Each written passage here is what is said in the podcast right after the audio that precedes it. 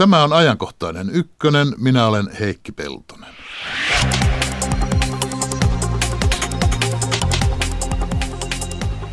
Kunnianloukkauksista tulee poliisille vuodessa 5000 rikosilmoitusta.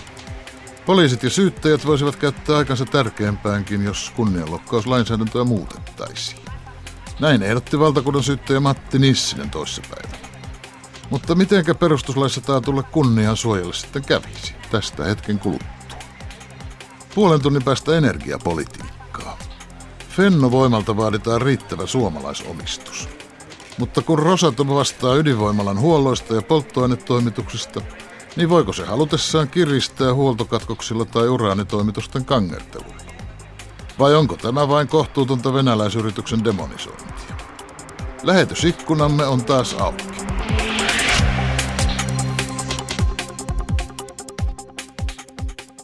Tervetuloa ajankohtaisen ykkösen Salla Nasarenko. Kiitos. Viestintä- ja kehityssäätiön toiminnanjohtaja. Ja tervetuloa Jarkko Tontti, kirjailija ja lakimies. Kiitos. Puhutaan kunnianloukkauksista. Valtakunnan syyttäjä Matti Nissinen toissapäivänä ehdotti, että kunnianloukkaukset hoidettaisiin jatkossa muualla kuin rikosoikeudessa. Tällä hetkellä kunnianloukkaustapaukset kuormittavat kovasti poliisia ja syyttäjiä. Syyttäjien pöydälle tuli viime vuonna 1300 kunnianloukkaustapausta suunnilleen. Alun perin poliisille 5000, että sitä siilautui matkan varalta enemmistö pois. Ja vain noin 10 prosentissa annetaan tuomio. Mitä te sanotte? Pitäisikö kunnianloukkauksia ruveta vetämään pois rikosoikeudellisesta käsittelystä? No mä omasta puolestani kyllä pidän tätä, tätä aloitetta hyvin, hyvin tervetulleena, että, että siihen on tietysti monia syitä, miksi maailma on muuttunut sellaiseksi, että, että, että viranomaiset tukkiutuu näistä niin kuin tuohtuneiden ihmisten yhteydenotoista ja sitten välillä ihan, ihan niin kuin tutkintapyynnöistä – ja sitten on tietysti näitä kansainvälisiä meille ehkä helposti unohtuvia näkökulmia. Eli, eli maailma on, on täynnä maita, joissa kunnianloukkaus rikoksen turvin aivan aidosti vaiennetaan esimerkiksi poliittista keskustelua. Että pienestäkin pääministerin arvostelusta voi huomaa yhtäkkiä olevansa käräjillä. Ja meidän on aika vaikea kritisoida tällaisten maiden tilannetta, jos, jos meillä itsellä on oikeastaan ihan samanlaiset pykälät voimassa. Saldanna Sorenko, mitä sinä sanot? Joo, minä olen tästä puhunutkin aikaisemmin kirjoittanut, että ehdottomasti kunnianloukkaus pitäisi nimenomaan rikoslaista poistaa, että siitä ei missään olosuhteissa voisi joutua vankilaan. Ja Tämähän tietysti... on kyllä tehty jo. Siis se vankeusrangaistuksen uhkahan on tässä vuoden alusta muistaakseni Niin lainsäädäntö muuttuu tämän vuoden alusta. sitä, sitä lievennettiin, mutta sakkoja voi saada kyllä. Joo, mutta joka tapauksessa niin tietysti Jarkko mainitsi tuossa nämä muut maat. Maailmassa on paljon maita, joissa on esimerkiksi presidenttien ja hallitusten ja vastaavien toimijoiden kunnia oikein, oikein erikseen suojattu. Eli, eli monissa maissa tämä niin sanottu kolmiportainen julkisuuden tai yksi, yksityiselämän suoja, mistä Suomessakin puhutaan, että, että mitä suurempi poliittinen toimija, niin sitä vähemmän tällaista kunnian suojaa pitäisi olla, niin monissa maailman maissa se on aivan päinvastoin. Ja juuri tuo, että jos Suomi haluaa, haluaa olla avoin yhteiskunta ja sananvapauden valtakunta ja mitä, millä kaikella me kehuskellaankin, niin kyllä tämmöiset pykälät pitäisi rikoslaista mielestäni saada pois. Nythän voisi luulla, että sosiaalinen media ja netti ovat ennen kaikkea lisänneet kansalaisten kokemia kunnianloukkauksia kovasti, koska jotakuta siellä aina pilkataan ja panetellaan. No. Ja ovat ne ainakin net, tämän kuuluisan nettipoliisin Fobban näkökulmasta 2000-luvulla lisääntyneetkin, mutta... No näinhän, näinhän se siis on, että, että ihan niin kuin muutamassa vuodessa netti, toisaalta erityisesti sosiaalinen media on muuttanut, demokratisoinut niin sanotun tiedon välityksen niin, että kuka tahansa ihminen voi hetkessä muuttua mediaksi ja perustaa blogin tai, tai tulla yhtäkkiä suosituksi sosiaalisen median kommentaattoriksi. Mm-hmm. Ja tämä on sinänsä tietysti monessa mielessä niin kuin hieno asia, mutta sitten se se niin kuin hinta on se, että, että sellaista niin kuin laadun tarkkailua, kuten vaikka täällä Ylessä ja muissa ammattilaisten tekemissä medioissa, niin ei sitten enää ole. Mutta jos nyt kunnianloukkaus dekriminalisoitaisiin, otapa sinä Jarkko, kun sana. miehiä, sanomaan tämä hieno termi suomeksi. Niin, se siis, se, niin, se poistettaisiin, se... niin kuin juristeille on näitä niin kuin tärkeitä, tärkeitä asioita, että on niin kuin jako yksityisoikeuteen ja sitten on niin kuin julkisoikeuteen ja rikosoikeus on vähän siinä välissä, mutta kyse on kuitenkin se, että silloin kun puhutaan rikoksista, niin aina Se tarkoittaa sitä, että, että on joku julkinen intressi, ei ole yksityisasia ihmisten, jos vaikka toinen surmaa toisen. Silloin mm. niin kuin meidän kaikkien edun mukaista on, että siihen puututaan. Mutta sitten kun mietitään tällaisia niin kuin sinänsä vaikka sosiaalisesti epätoivottavia tekoja, kuten toinen, toisen niin kuin sättiminen julkisesti, mm. niin se on sitten ihan eri asia, että pitääkö niin kuin julkisen vallan koneiston puuttua sellaiseen. Vai Onko se yksityisten ihmisten? Niin. Mutta siis, jos, jos se dekriminalisoitaisiin, niin olisi se ikään kuin käsien pystyyn nostamista. Tämmöistä emmehän me tälle mitään voi mielialaa. Pitääkö kädet nostaa pystyyn, jos joku ilmiö leviää vaan ja leviää? No ei kai tässä sinänsä käsiä pystyy nosteta koko ajan tästä Kun ajatellaan, että poliisit ja syyttäjät joutuu tekemään niin kauheasti töitä tämän asian kanssa, kun olisi parempaakin tekemistä. No niinhän ne joutuu ja suurin osa näistä kuitenkaan näistä ilmoituksista ei johda yhtään mihinkään, että tämä oikeasti kuormittaa heitä hyvin pitkälle turhan takia. Niin, sehän on se silloin, että hyvä, hyvä lainsäädäntö on, on sellaista, jossa niin kuin, kansalaiset voi etukäteen tietää, että mitä tapahtuu. Ja nythän se tilanne on sitten se, että se harkintavalta on, on siirtynyt sinne käytännössä poliiseille, että mikä on enää niin kuin kunnianloukkausta ja mikä ei. Niin, koska poliisi ratkaisee, niin, että poliisista, miten pitkälle sitä tutkitaan. Niin, että, että poliisista on tullut vähän niin kuin tuomari ja se, se on huono juttu. Ja eihän se, että se ei olisi enää rikos kunnianloukkaus, tarkoittaisi sitä, ettei siitä mitään niin kuin seurauksia voisi tulla. Niissäkin maissa, kuten Yhdysvalloissa ja Britanniassa, jossa se ei ole rikos, niin siitä voi kyllä joutua maksamaan vahingonkorvauksia, jos vaikka valheellisia tietoja toisesta levittää ja siitä sitten seuraa taloudellisia menetyksiä tai myös vaikka henkistä kärsimystä, jos se sitten voidaan jotenkin rah- rahallisesti arvioida. Mutta toisaalta, Joo. jos verrataan pitemmältä aikaväliltä, niin viime vuosisadan alussa rapsahti Suomessa kunnianloukkaustuomioita tuhat kuntavuodessa, nyt vajat pari sataa vaikka näitä foorumeita loukata toista julkisesti, niin niitähän on suunnattomasti enemmän. Niin että jonkinlainen muutos on siis tapahtunut. Onhan meistä tullut kovapintaisempia ja enemmän sietäviä. On, ja on tämä nyt varmasti avoimempi yhteiskunta kuin mitä tämä oli silloin, kun me oltiin osa saarin Venäjää. Niin, voisin, voisin kuvitella. Pakko avautua henkilöhistoriaan liittyvä seikka. Ensimmäinen merkintä tonttinimisestä ihmisestä Suomen historian kirjoituksessa löytyy muistaakseni 1500-luvun lopulta, jolloin ehkä – muinainen esiäitini Tontti sai kunnianloukkaussakot soimattuaan kirkon pihalla Jumalan palveluksen jälkeen, kuin toisen tilallisen puoliso. Uskallatko nyt näin, näin pitkän ajan kuluttua sanoa, mitä hän tarkkaan ottaen sanoi, että no, mikä johti sakkoihin siihen aikaan? Jotain, jotain se nyt ilmeisesti sitten oli aika henkilöön käyvää, kuten niin ehkä nykyään sanottaisiin. No mutta jos poliisi ei enää tutkisi kunnianloukkauksia, tai jos poliisi tutkisi vain törkeitä tapauksia, joutuisi silloin määrittelemään kyllä se, mikä on törkeä. Niin valtakunnan syyttäjän sen mielestä pitäisi sitten olla jonkinlainen sovittelusysteemi ja hyvityksen haku kuitenkin, ja varmaan niitä korvauksiakin henkisestä kärsimyksestä sitten saisi.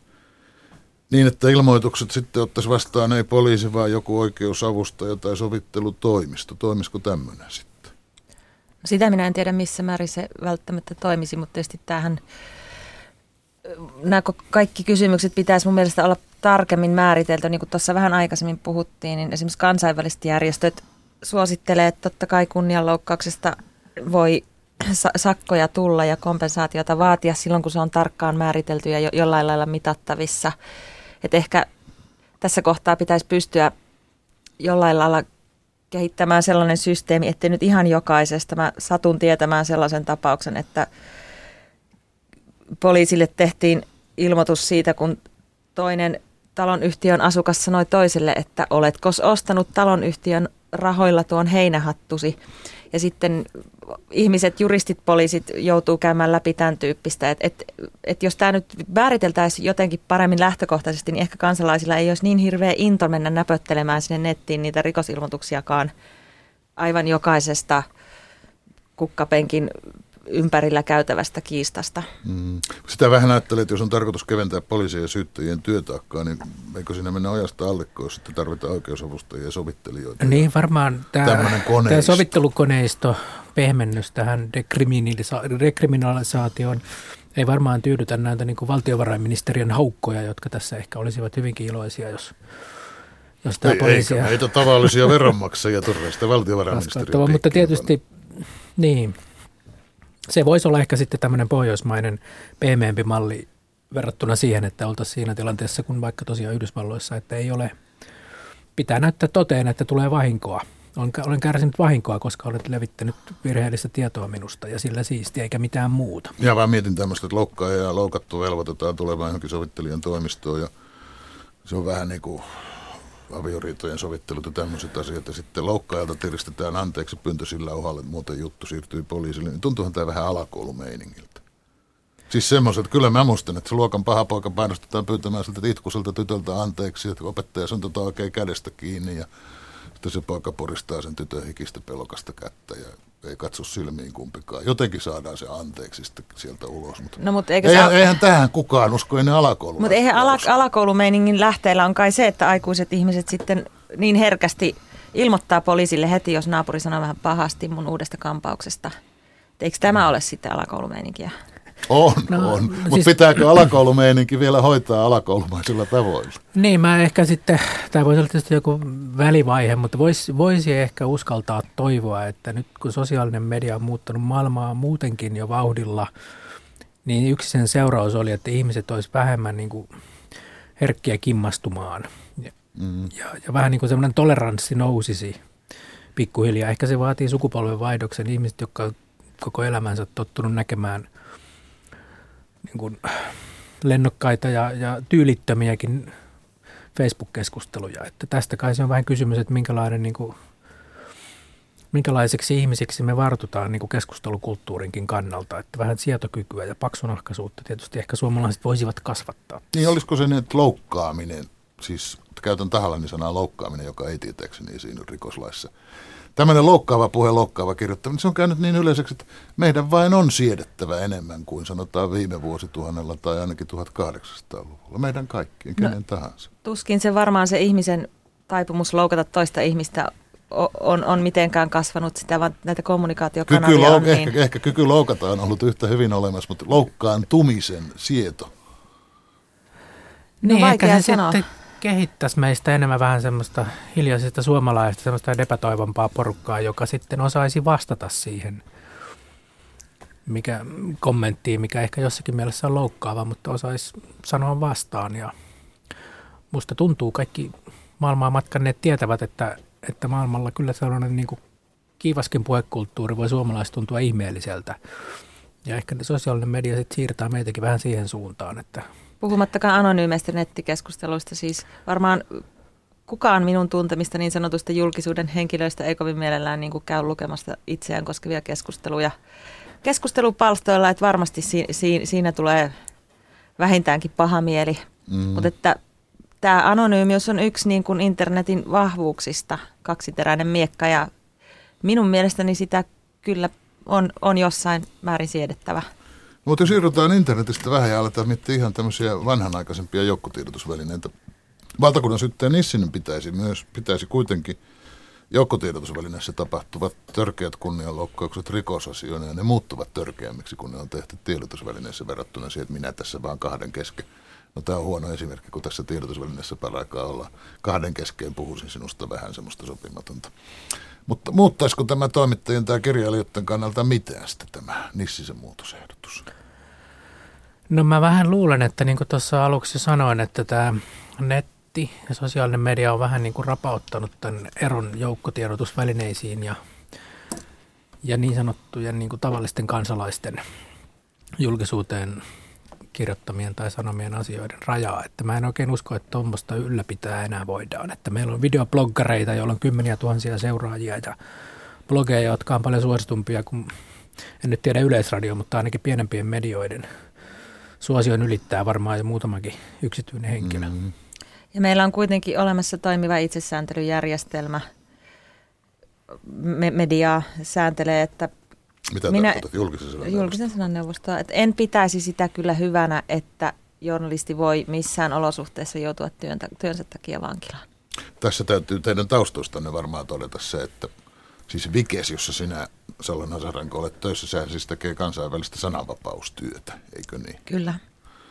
Ja sinäkin, Jarkko Tontti, olet kirjailija ja juristi on toiminut aktiivisesti Suomen Penissä, joka on kirjailijoiden kansainvälinen sananvapausjärjestö. Ja nykyään siellä meidän kansallisessa kattojärjestössä Pen Internationalissa, missä niin, kyllä tosiaankin... Niin, että te olette sananvapauden asialla niin, molemmat. Ei tosiaankin, ehkä töiksenne, mutta ainakin niin kuin vahvasti sitoutuneet. Sähköpostiini ropisee koko ajan tietoja maailmalta tapauksista, nimenomaan kunnianloukkaukseen liittyvästä Sisarjärjestömme Turkin penin koko johtokunta on syytteessä kunnianloukkauksesta. Siellä on tietysti voimassa vielä Turkin valtion kunniaa suojeleva pykälä, mutta, mutta helposti myös poliitikkojen mainetta suojellaan kunnianloukkausrikoksella ympäri maailmaa. Niin siis sitä käytetään, sanoisiko keinottelevasti hyväksi eri puolilla maailmaa. On oikeudenkäyntejä ja varmasti vielä huomattavasti enemmän oikeudenkäynneillä pelottelua. Sehän semmoista lainsäädännöstä seuraa, eikö? Seuraa ja itsesensuuri. Ja... Itsesensuuri on se tehokkain sensuurin muoto. Kyllä. Ja monissa maissa, joissa jollain lailla niin tiedotusvälineet on määritelty laissa lehdiksi tai televisioasemiksi, niin nyt sitten vauhdilla säädetään uusia lakeja, joissa saadaan niin tämä internet siihen piiriin, että Filippiineillä juuri on sorvattu sellaista lakia, jossa niin kuin kriminalisoidaan kunnianloukkaus, joka tapahtuu tietokoneella tehtä, te, tehden, eli periaatteessa oli sitten netti tai mikä tahansa sosiaalinen media. Ja siellä on nyt kova pohdinta päällä, että okei, että jos joku vaikka twiittaa tämän kunnianloukkauksen merkistöt täyttävän asian, niin mitä sitten ne, jotka, ne ihmiset, jotka twiittaa sen eteenpäin ja mm. Tätä, tai jotka et, vaan peukuttaa sitä. Niin, että niin että maailmassa niin kuin on, on noita tällaisia lainsäätäjiä, jotka oikein päätyökseen miettiä, että miten tämä nyt saataisiin aisoihin ja kriminalisoidun, eli rikos kunnianloukkauksen piiriin. Niin, se oikeasti siis siinä on se jännä juttu tullut, että vaikka netti ikään kuin on ollut sananvapauden kannalta aivan niin kuin loistelias keksintö, niin sen niin kuin hinta on ollut kuitenkin se, että se on myös sitten mahdollistanut ihmisten tarkkailun ja sen selvittämisen, että kuka on milloin mitäkin sanonut tai kirjoittanut. Entisaikaan vielä pystyi kuitenkin anonyymisti tai, tai salanimellä kirjoittaa vaikka mielipidekirjoituksen lehteen, mutta nyt loppujen lopuksi kaikki, mitä netissä teet, on niin kuin seurattavissa, että, että se on ehkä jopa vähän niin kuin huonontanut jollakin lailla tätä tilannetta, varsinkin niissä maissa, joissa, jossa niin kuin viranomaiset aktiivisesti tarkkailee kaikkea toisin ajattelijoita. No kun maailmalla on paljon maita, jossa tämmöinen kunnianloukkauksella keinottelu on yleistä, niin miten Euroopassa? Ollaanko me no, Suomessa Britannia tuota... oli pitkään semmoinen maa, jossa puhuttiin suoraan, että siellä on niin tällaista kunnianloukkausturismia. Että siellä oli sen tyyppinen lainsäädäntö. Kannatti, kannatti yrittää saada siellä vireille Niin, juttu, että lainsäädäntö oli semmoinen, se liittyy tällaisiin todistustaakkasäännöksiin, että kuka on velvollinen näyttämään toteen vahinkonsa ja tämän tyyppisiä juridisia teknisiä juttuja, mutta se johti siihen, että siellä nostettiin ja se koski, siellä oli se kunniansuojeltiin myös niin kuin esimerkiksi liikeyritysten ja tämän tyyppistä. Ja ne sitten kansalaisjärjestöt, joissa Penkin oma järjestöni ollut aktiivisesti mukana, niin saatiin, saatiin se muutama vuosi sitten kumottua, että sieltä kokonaan poistettiin tosiaan tämä rikos, kunnian loukkaus. Mm. Hyvin niin kuin pitkä, pitkään kestäneen kampanjoinnin tuloksena. Mites muualla Euroopassa? Kyllä se monissa maissa edelleen on. Luin juuri hiljattain, että slovakialainen journalisti on syytteessä kunnianloukkauksesta ja tämä on juuri tällainen tapaus, että hän on kirjoittanut erästä poliisista, jota oli epäilty väärinkäytöksistä. Edes mainitsematta tämän poliisin nimeä, niin häntä uhkaa vankeustuomio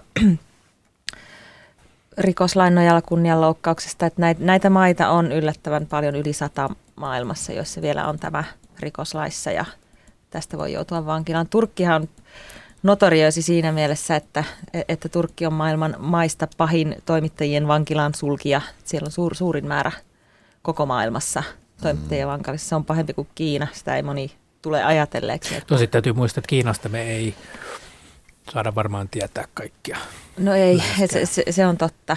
No mutta ei siellä sananvapaus kuitenkaan niin hirveän korkeassa kuin Mutta mielenkiintoista on se, että Kiinassa on laissa olemassa, rikoslaissa kunnianloukkaus ja sitä on hyvin, hyvin vähän käytetty ennen kuin nyt mm-hmm. ah, internetiin liittyen. Eli, eli se, ne on lisääntyneet ne tapaukset hirveästi siellä nyt, kiitos netin, vaikka kyllähän siellä monet monet ihmiset nettiä ihan päätyökseen valvoo, mutta... Täällä muuten meillä, kun tulee tähän lähetysikkunaan kansalaiskommentteja kaiken aikaa, niin sinun repliikkisi Jarkko Tontti ansiosta täällä muuan kuuntelija haluaa sanoa, että Englannissa monarkkia ei saa arvostella kuitenkaan. Hetkinen. Että sananvapaus on samanlainen kuin Pohjois-Koreassa tässä. Aivan suhteessa. varma en nyt ole, mutta muistaakseni samalla kun poistettiin tämä englanniksi criminal defamation, eli se kunnianloukkausrikos, niin muistaakseni sieltä tämä majesteettirikoskin poistettiin hämärä muistikuva. No jää, jää varmistettavaksi. Jää googlattavaksi. Joo. Tuo on meillä Suomessakin arvostelua herättäneitä kunnianloukkaustuomioita ihan 2000-luvulta lähiajoiltakin. Ja oikeudenkäynnillä pelottelua, kyllähän sitä esiintyy. Eikö? Niin, muutama vuosi sitten muistan, herätti paljon huomiota Helsingin Sanomat uutisoi seksuaalisesta häirinnästä eduskunnassa. Ja käräjillehän siitä sitten päädyttiin. Lopputulos taisi olla siis hyvä. oli tämä kalapuikkoviiksi juttu. Niin. Joo. Ja siitä sitten suivaantunut kansanedustaja nosti syytteen ja mentiin ainakin hovioikeuteen asti, mutta muistaakseni lopulta ne sitten hylättiin. Mutta tietysti tämän tyyppinen on juuri se niin kuin ikään kuin, jos tämä on yleistä, niin toimittajien niin kuin itsesensuuri ja pelko ja varovaisuus seurauksista on, on se, mikä tässä on se, on se vaara. Mutta kun, miten se on, kun Suomessa peräti perustuslaki turvaa kansalaisten kunniaa? Se on siellä oikein mainittu, mitä se koti ja kunnia ja mikähän siinä nyt onkaan samassa lauseessa, en muista. Niin tota, Ehkä siellä on Mannerheimkin vielä mainittu. Uskonto. Ei ole Mannerheimia mainittu. Kyllä nyt olet huono juristi, Jarkko Tontti lakkaa luottavasta. Pysy vaan runoilijana ja ei ole perustuslaissa Mannerheimia Ammatin tästä vaihdos ole oli siis perusteltu, ymmärrän. Mutta tota, pitäisikö itse asiassa lainsäädäntöä muuttaa perustuslakia myöten? No siis se tietysti meidän sanojen merkitys muuttuu ajan myötä ja kunnia varmaan tarkoittaa nykyään vähän eri asiaa kuin Mä ajattelin seuraavaksi kysyä, mikä se oikein on se kun turvattava Joidenkin kunnia? maiden perustuslaissa vähän niin kuin samaa ehkä tavoitellaan, mutta eri sanoin. Jos nyt oikein muistan, en ollut sillä luennolla, mutta jostain muistan lukeneeni, että esimerkiksi Saksan perustuslaissa käytetään jotenkin persoonan arvokkuuden ja integriteetin tapaisia sanoja. Missä Saksassa muuten tämä... Integriteetti on mahdottoman vaikea kääntää. Niin on. Suomeksi ollaan yritetty moneen Saksassa, Ei Saksassa tämä, tämä kunnia, tämä eere on saattanut kärsiä kyllä Niin, siinä voi olla vähän semmoista varjoa, mutta, mutta semmoista ikään kuin ihmisen persoonan arvokkuuden suojaamista tietysti pitää olla, mutta keinoista on nyt keinoista on syytä keskustella, mikä on se paras tapa. Mm. Ja olisiko se parempi sana tänä päivänä ihmisarvo, että se olisi ihmisoikeuksista lähtevä määritelmä? Sitä kun- En tiedä, minä en tiedä, miten kunnia määritellään Sitä kun en tiedä, mitä kun se oikeastaan miettii, niin niin on. Se kuulostaa se- niin kuin ritari hyveeltä. Niin, eikö se kunnia ole vanhentunut käsite ja sen turvaamiseen liittyvä ajattelu, eikö se liity jonkunlaiseen menneen maailman ajatteluun, siis tämmöistä feodaalista perintöä? Kunnialliset kansalaiset, kunniattomat naiset ja niin edelleen. Niin. No itse asiassa tämähän on hyvin miehinen käsite, kun miehen kunniahan on jotain todella ylevää. Mutta kunniallinen nainen, sehän tarkoittaa lähinnä, että ei ole irtosuhteita. Ja istuu kotona. No ehkä sekin jo. Niinpä. En mä tiedä, että miellettekö te sen samalla Aja on nyt, aika on nyt ajanut kunniasanan ohi, että jotain pitää, tarvitsisi tehdä jotain. Niin. Nyt me Mutta- päätettiin, että kunniasana on vanha, joten ei sitä voi loukata. Korvattakoon. Niin voi ajatella toisinkin päin, mutta täytyy ensin pohtia sitten, että tämähän on tietysti, tämähän on tämmöisen länsimaisen ihmisen esittämä kysymys. Ehkä kunnia on käynyt merkityksettömäksi, mutta jos se on käynyt merkityksettömäksi vain osassa maailmaa, onko se aito asia vielä vaikka sanotaan Japanissa, Kiinasta, en tiedä, tai islamilaisessa maailmassa? Voi tietysti olla kaiketi tämmöistä nimitystä, vaikka se on erittäin huono nimitys, on, on niin kuin kunnia, murha tai, tai jossakin päin maailmaa, tai ilmeisesti aika yleistäkin on jossakin, että esimerkiksi perheen Ja No, perheen, perheen kunniasta sisällä- vaikka puhutaan Joo, perheen kunnia. ihan vakavasti. No, tässä puhutaan taas jälleen kerran siitä, kun kunniamurissa on kyse tytön kunniasta Niin se- ja sitä kautta suvun kunniasta, Niin. tytön koskemattomuudesta. Ja se, niin kuin, että, että suvun miehet voivat sitten puolustaa hirvittävilläkin keinoilla suvun kunniaa ja tämän tyyppistä. Vaikea sanoa, kuinka yleistä se sitten on, kun kaikkea emme täällä voi tietää, mutta se on selvää, että nyky niin sanotuissa länsimaissa, mitä sekin sitten tarkoittaa, niin tämä sana on kyllä mun mielestäni vanhentunut. Mutta senhän voisi palauttaa kunniaa. Se, pitäisikö kunnia, Kunnia, palauttaa kunnia. kunnia? Kunnia kunnialle. Niin. Ei kun teepaitoja painamaan. Joo. Vai onko tämä hyvä kehitys tämä, että se on jäänyt tämmöiseksi? Kunniahan esiintyy, sanotaanko tämmöisessä suomalaisessa kielenkäytössä, sehän esiintyy yhdyssanojen ja fraasien osana, että valitaan kunnia puheenjohtajia ja minä voin sanoa, että on ollut suuri kunnia saada keskustella tämän puolituntinen teidän kanssanne. No kieleenhän Mutta muutenhan se on sitten miehen kunnia ja sotilaan kunnia ja jäänteitä. ammattikunnia. kielihän on täynnä tällaisia jäänteitä muinaisilta ajoilta, että se on sitten eri asia, mitä ne nykyään enää tarkoittaa. Kuka enää muistaa, mitä ne on joskus tarkoittaneet. että tämä on nyt tätä yleistä demokratisoitumiskehitystä, että poliitikonkin pitää viitata ja tulla lähelle kansalaisia ja hierarkiat ovat murtumassa. Ehkä siitä on huonojakin seurauksia, mutta, mutta pääasiallisesti pidän siitä paljon. Joo, Sa- samaa mieltä. Siis me emme halua palauttaa kunniaa kunniaansa, vaan hylätä se. Niin. Olkaamme kaikki kunniattomia. Niin. No kyllä nyt alkaa mennä jo aika rajuksi. Tota, Onko tästä nykyisestä systeemistä sitten selvää haittaa? Siis sehän ei ole, se nyt ei ole mikään suuri haitta ihan noin isolla mittakaavalla ajateltuna, jos poliisilla ja syyttäjällä on vähän turhia töitä. No, Joku jää aina tutkimatta, jotkut ehkä ihan oikeasti tärkeät rikokset. se on se haitta. Sitten niin kun, jos minä ajattelen tätä, että tiedotusvälineiden kautta voisi, että toimittaja voisi joutua vankilaan loukattuaan jonkun kunniaa mediassa, niin mun mielestä se on niin kuin Tai vaarallinen. suuriin sakkoihin ainakin. Niin, no se on vaarallinen ennakkotapaus, se johtaa itsesensuuriin ja mä tä- tällä ajatuksella joskus leikittelin silläkin tavalla, että ei- eihän Suomenkaan historia ole, ole kovin stabiilimalla oltu, oltu osana autoritäärisiä järjestelmiä aikanamme, että mitäs jos, jos kaikki meniskin aivan toisin. Niin, aina pykäliä kirjoittaessa on hyvä pitää niin mielessä, että, että kuinka niitä voidaan käyttää, jos meillä yhtäkkiä onkin vähän niin kuin toisenlaiset miehet vallassa tai naiset. Joo, mä olen asunut vuosia Keski-Aasiassa ja siellä on aivan päättömiä lakeja ja niiden tulkintoja. Että just nimenomaan nämä diktatoriset presidentit on suojattu erikseen lailla ja vielä esimerkiksi Kasakstanissa ainakin aikanaan oli sellainen laki, että ensimmäinen presidentti suojataan erillislailla, että, että hänet on niin kuin lailla... Oli tämä sama ajatus, mikä Jarkko Tontilla oli, että Mannerheiman perustuslain suojaama, mikä No ei juuri. tietääkseni pidä paikkaansa. No mutta siis ku- kuolleen ihmisen kunniaahan, Ja se on kummallinen, että se on vielä edelleen. Täytyy, tosta kun näistä kansallisista niin sanotuista surmiehistä on puhe, niin muistaakseni joku historioitsija on muun muassa väittänyt, että Kekkonen oli KGBn agentti. Mm. Onko meidän nykyinen rikoslakimme sellainen, että onko historioitsija vaarassa joutua tästä syytteeseen, kun kuolleiden virheellisten tietojen... Minä kun tunnen juridiikkaa huonosti, niin pitäisikö siitä valtakunnan syyttäjä nostaa syytä vai olisiko se Niin, asianomistaja? ei, mutta mä vaan tarkoitan Tai, sitä, itse asiassa vainajan, vainajan loukkaaminenhan ei Että voi olla järkevää- asianomistaja rikos, kun Niin oli- oli- asianomistaja ei enää niin ole. olisiko se järkevää va- niin kuin Jumalan pilkkakin käyttöä? olisi hyvä olla asianomistaja rikos. Mä pelkäsinkin, että sinun kanssa päästään Jumalan pilkkaa jossain kohtaa, mutta Joo. niin kuin päästiinkin. Niin, niin, mutta tarkoitan, että tällaiset pykälät, jotka voi olla niin kuin hyvää tarkoittaa joskus säädetty, niin niillä voi olla sitten hyvin arvaamattomia seurauksia. Mutta sitten voidaan sanoa, että pitäisikö lapsia kuitenkin suojella enemmän kuin aikuisia? Kun ajattelee, että kyllähän lasten kunniaa loukata. Itse asiassa mitä kutsutaan koulukiusaamiseksi, On käytännössä. Joka, on- joka, joka on mutta- sinänsä omituinen juttu, kun puhutaan koulukiusaamisesta. Kytketään se kouluun, vaikka siinä on kyseessä pahoinpitelyt, kunnianloukkaukset, kaikki tämmöiset. Aikuisten kohdalla käytettäisiin näitä juridisempia termejä.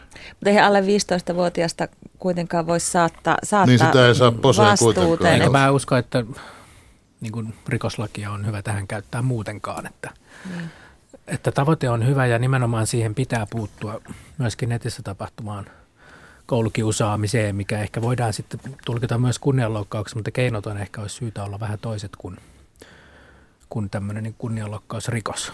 Kyllähän siihen mitä, tänä, tänä mitä päivänä... ne keinot sitten ovat? Jos ei ole rikosta, niin ei voi sitten kutsua kohta poliisiakaan paikalle. Millä sitä pelottelee lapsi? No kyllähän tänä päivänä kou- kouluissa valtavasti tähän kiinnitetään huomiota ja sitten vanhempien pitäisi ottaa vähän vastuuta tästä kyllä, että jos oma lapsi paljastuu kiusaajaksi, niin sen voisi vaikka ihan uskoa. Et eihän, eihän nyt kaikkeen, ihan kaikkeen voi valtiota tuoda mukaan ja poliisia ja Niin ja rikoslakia varsinkaan, että Niin. se on aika ra- iso nuija. Mutta eikö se ole niin, että jos haluaa sanoa, että jos ei tämä nyt lopu, niin sitten täytyy ottaa yhteyttä poliisiin. Niin tämä pelote niin, lakkaa, tiet- tietysti jos... sitten voidaan innovoida uusia, uusia, ehkä ihan toisen tyyppisiä pykäliä rikoslakiin koulukiusaamista vastaan. En nyt heti keksi, mitä ne voisivat olla, mutta sen ei välttämättä edes pidä olla niin kuin liitetty tähän. Ja kyllähän esimerkiksi tämä nettipoliisi Foppa on sanonut, että se on usein aika tehokasta, että, että hän vaan ottaa yhteyttä ja sanoo, että Mm. nyt, nyt riittää. Ja mistä se johtuu? Siitä, että hän on poliisi. Niin. Eikö niin, jos olisi joku Mutta sosia- nyt sosiaalikasvattaja, joka ottaisi yhteyttä, niin menisikö se niin hyvin läpi kuin poliisin ottama? Tarkoitan, että tämmöiseen johonkin väkivaltakoneistohan siellä taustalla täytyy viitata, jotta saa toisen uskomaan, että No kyllähän Jarkko la- Tonttikin puhuu kyllä. minusta kaikenlaisia ruokottomuuksia, mutta kun minä sanon, että kuule se on Jarkko niin, että poliisi tulee kohta kuule kyselemään sinulta vähän näiden juttujen perään, niin hänpä lopettaa ja alkaa puhua siististi ja suhtautua kohteliaasti. En olisi varma tuosta tontista kyllä. no, valitsinko huonon älä, esimerkkiä? älä luule liikoja. Ää, mutta varmaan lastensuojelussahan on ihan rajujakin keinoja kyllä olemassa, että kyllä niitä sitten on, on tarvittaessa. Mutta mä en oikein usko tosiaan, että kunnianloukkaus on sen niin kuin hyvien käytöstapojen edistämisessä se paras, paras keino. Et pitääkö tässä lapsilleen selittää, että mitä on kunnia? Mulla on kaksi tytärtä, niin mennäänkö me tähän keskusteluun sitten kotona? En halua mennä. Sä et halua sitä naisen kunniaa problematisoida. Mikä on kunniallinen nainen. Että. Antaa sitten olla problematisoimatta. Ei tässä nyt edes lapsia tehokeinona käyttämällä löydy kannatusta sille, että kunnianloukkauksesta pitäisi. Siis ihan totta, kun yleensäkään pitäisi kunnianloukkauksesta olla mitään lainsäädäntöä. No niin kuin sanoin, että tämä on juristeille selvä asia, että vahingonkorvauksia voi virheellisestä tiedosta, jos toisista levittää, niin joutua maksamaan. Se on niin kuin se oikea keino. Mutta siinä kaikki. Niin, todistettavasti virheellisestä mm. tiedosta, ja se josta on olla, haittaa. Niin, se on niin kuin... Tämä, niin. tämä tuli tällä raadilla harvinaisen selväksi. Kiitos Salla Nazarenko. Kiitos Jarkko Tontti. Kiitos. Kiitos.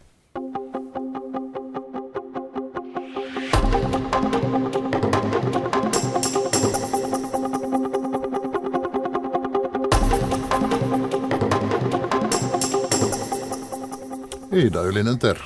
Terve Heikki. Otetaan muutama poiminta lähetysikkunasta. Siellä todetaan, että kunnianloukkaus on subjektiivinen kokemus, toisin kuin murha tai varkaus.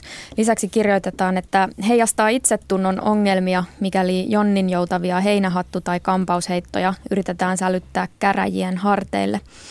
Ja mainittiin myös, että nykyään kunnia voidaan tuhota pysyvästi ja globaalisti. Ennen sanomalehti tai lähipiiri oli foorumina. Ja kunnia meni, mutta maine jäi, todetaan myös, ja perässä vielä hymiö. Anna minäkin yhden luen täältä. Mm. Se on ihan tuore nimimerkki Pekka, lainausmerkissä. Kyllä minä niin mieleni pahoitin. Siihen on hyvä lopettaa lähetysikkunan Anti. Hei, Suomessa on nyt pakote pyllistelty Venäjän suuntaan ja toisaalta myös kumarreltu energisesti samaan suuntaan. Mitä mieltä olet siitä Pystyykö ulkomaankauppaa ja ulkopolitiikkaa erottamaan näppärästi toisistaan, kun tilanne sitä vaatii? Ulkomaankauppaa ja ulkomaanpolitiikkaa? Mm. No ei, miten ne erottaa toisistaan? Sepä se. Sopivalla hetkellä kaiketi voi sanoa, että juu, bisnestähän tämä vain on. Melkein samaan aikaan, kun Suomessa annettiin vihreää valoa Rosatomille, Euroopan parlamentti esitti kannanoton, jonka mukaan Venäjä suljettaisiin ydinalan yhteistyöstä. Kyse on toki vain poliittisesta kannanotosta, jolla ei ole suoraa vaikutusta päätöksentekoon. Mitä mieltä olet tästä? Sä haluat nyt mun in Finland-tyyppinen tilanne. Minähän olen sitä mieltä, että tuota, tämmöinen taloudellinen yhteistyö on mitä parasta rauhantyötä. Tämähän on Euroopan unioninkin suuri kantava idea. Tehdään niin. yhteistyötä eikä sodita. No tähän saadaan ihan pikapuoliin vastauksia. Fennovoimalla sait jo, sait jo minun vastauksen. Fennovoimalla, vielä muita. Fennovoimalla ja Rosatomilla on edessään rapiat 80 vuotta yhteisiä sähköisiä avioliittovuosia. Heikki, nopeasti vielä, millä värssyllä saattelisit vastanaineet matkaan? Nyt oli liian vaikea. Pannaan juttu mieluummin liikaa. Yksi löytyi. Ajattele, että sulle juuri kävimoinen moukan tuuri. Nyt itse jutun pariin. Haastattelussa Venäjän energiapolitiikan professori Veli-Pekka Tynkkynen. Tulen siis esittämään valtioneuvostolle, että Fennovoiman hakemus periaatepäätöksen täydentämiseksi hyväksytään – Fennovoiman ydinvoimala-hankkeessa on korostettu suomalaisen omistusosuuden tärkeyttä. Nyt ehtona on, että voimalalla pitäisi olla 60 prosentin omistusosuus Suomesta tai EU- ja ETA-alueelta. Vaan mitä väliä noilla prosenteilla ja osuuksilla lopulta on? Venäläinen Rosatom kun vastaa joka tapauksessa ydinvoimalan huolloista ja polttoainetoimituksista – mitä jos Rosatom katsoo jossain vaiheessa tarpeelliseksi kiristää suomalaisia niin kutsutuilla yllättävillä huoltokatkoksilla tai uraanitoimitusten kangertelulla? Venäjän energiapolitiikan professori Veli-Pekka Tynkkynen. No mä en huoltojen kautta en usko, että, että se, se, ja en usko, että niin kuin tässä maailmantilanteessa olisi mitään intressiä tämmöiselle, tämmöiselle manipulaatiolle, mutta, mutta on se selvää, että tavallaan se on osa sitä kokonaisriippuvuutta, se, että me ollaan niin kuin uraanitoimittajana ollaan riippuvaisia, riippuvaisia tota Venäjästä kaiken tämän muun energiariippuvuuden lisäksi. Ja siinä mielessä se on tavallaan tämmöinen taustafakta, joka vaikuttaa tietysti meidän myös poliittiseen liikkumatilaan Suomessa. Tynkkynen ei siis usko Rosatomin haluihin kiristää ja manipuloida, ei ainakaan lähiaikoina. Mutta yhteisiä vuosia Rosatomin rinnalla onkin luvassa pitkä siivu. Arvioiden mukaan Pyhäjoen ydinvoimala valmistuisi noin 10 vuoden päästä. Voimala olisi käytössä mahdollisesti 80 vuoden ajan. Ei kai kukaan pysty tässä vaiheessa sanomaan, mitkä Rosatomin intressit saattaisivat olla vaikkapa 50 tai 80 vuoden päästä. Se on juuri näin, ei, ei sitä kukaan tiedä. Ja, ja toki tietysti tässä vaikka voidaan ajatella, että, että, että uraania pystytään ostamaan maailmanmarkkinoilta sitten, jos tilanne semmoiseksi äityy tulevaisuudessa. Joka tapauksessa siinä ollaan sidoksissa toimijaan ja, ja, ja tota, valtioon, jonka, jonka jonka johto nyt selvästi on, on, on käyttäytynyt aggressiivisesti tässä viimeisten kuukausien aikana ja meidän tietysti vaikea, vaikea arvioida sitä, että, että miten, mihin suuntaan tämä, tämä maa tulee tässä kehittymään. Fennovoimalla ja Rosatomilla on siis edessään mitä todennäköisimmin yli 80 vuoden sähköinen avioliitto. Tätäkö on se uudenlainen energiaomavaraisuus ja riippumattomuus Venäjästä? Itse asiassa tämä on aika hyvä, hyvä kysymys, tämä eh, sähköriippuvuus eh, ylipäätään. Jos katsotaan tätä argumentaatiota, millä tätä Fennovoima-hanketta lähdettiin alun perin rakentamaan, niin siinähän oli tietysti keskeinen argumentti oli se, että vähennetään eh, riippuvuutta venäläisestä sähköstä, tuodusta sähköstä Suomeen, joka vielä vuonna 2011 oli noin 10 prosenttia. Että tässä tilanteessa se oli hyvä argumentti. Nyt me ollaan nähty vuoden 12 jälkeen Venäjän sähköyhtiö, valtion sähköyhtiö on, vähentänyt tämän, että nykyään meille tulee sähköä muutaman prosentin verran meidän sähkönkulutuksesta Venäjältä. Eli tavallaan tässä tilanteessa se argumentti ei, ei, ei päde, että, että niin kuin tätä, tämä ydinvoima vähentäisi tätä Venäjältä tuodun sähkön tarvetta että se, että me ollaan öljystä, kaasusta, kivihiilestä pitkälle riippuvaisia, lisätään siihen vielä lisää uraaniriippuvuutta Venäjästä, niin, niin tota, on, on kysymys, joka, joka tietysti on myös sitten poliittisesti arvioitava, että kuinka pitkälle me halutaan viedä riippuvuutta Venäjästä.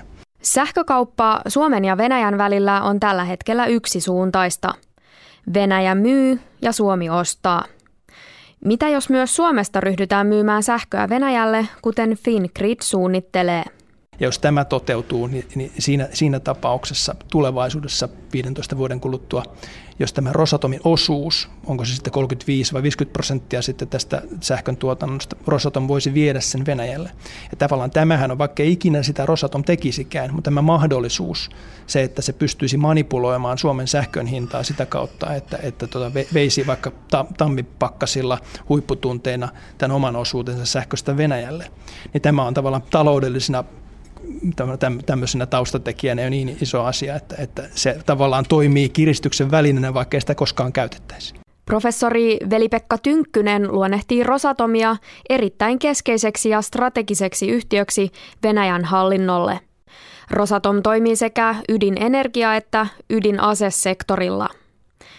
Rosatomin valinta Pyhäjoen ydinvoimalan laitetoimittajaksi on tärkeä meriitti ja käyntikortti läntisen Euroopan markkinoille. Se on myös osa modernin Venäjän imagon rakennuskampanjaa. Mutta miksi juuri Suomi saa nyt olla se ensimmäinen Rosatomin osaamiseen luottava kumppani? Onko Rosatom viritellyt yhteistyökuvioita myös muualle Eurooppaan? No käsittääkseni äh, entisessä Itä-Euroopan tai entis, entisessä Itäblokin maissa, Tsekissä, Slovakiassa, Unkarissa näitä hankkeita, hankkeita on, on edistetty ja on, on käynnissä. En tiedä niiden vaiheista tarkasti, mutta, mutta kyllä nykyisen Euroopan unionin alueella näitä on. Mutta selvästi tavallaan nämä rajautuu näihin ö, entisen Itäblokin maihin tähän mennessä.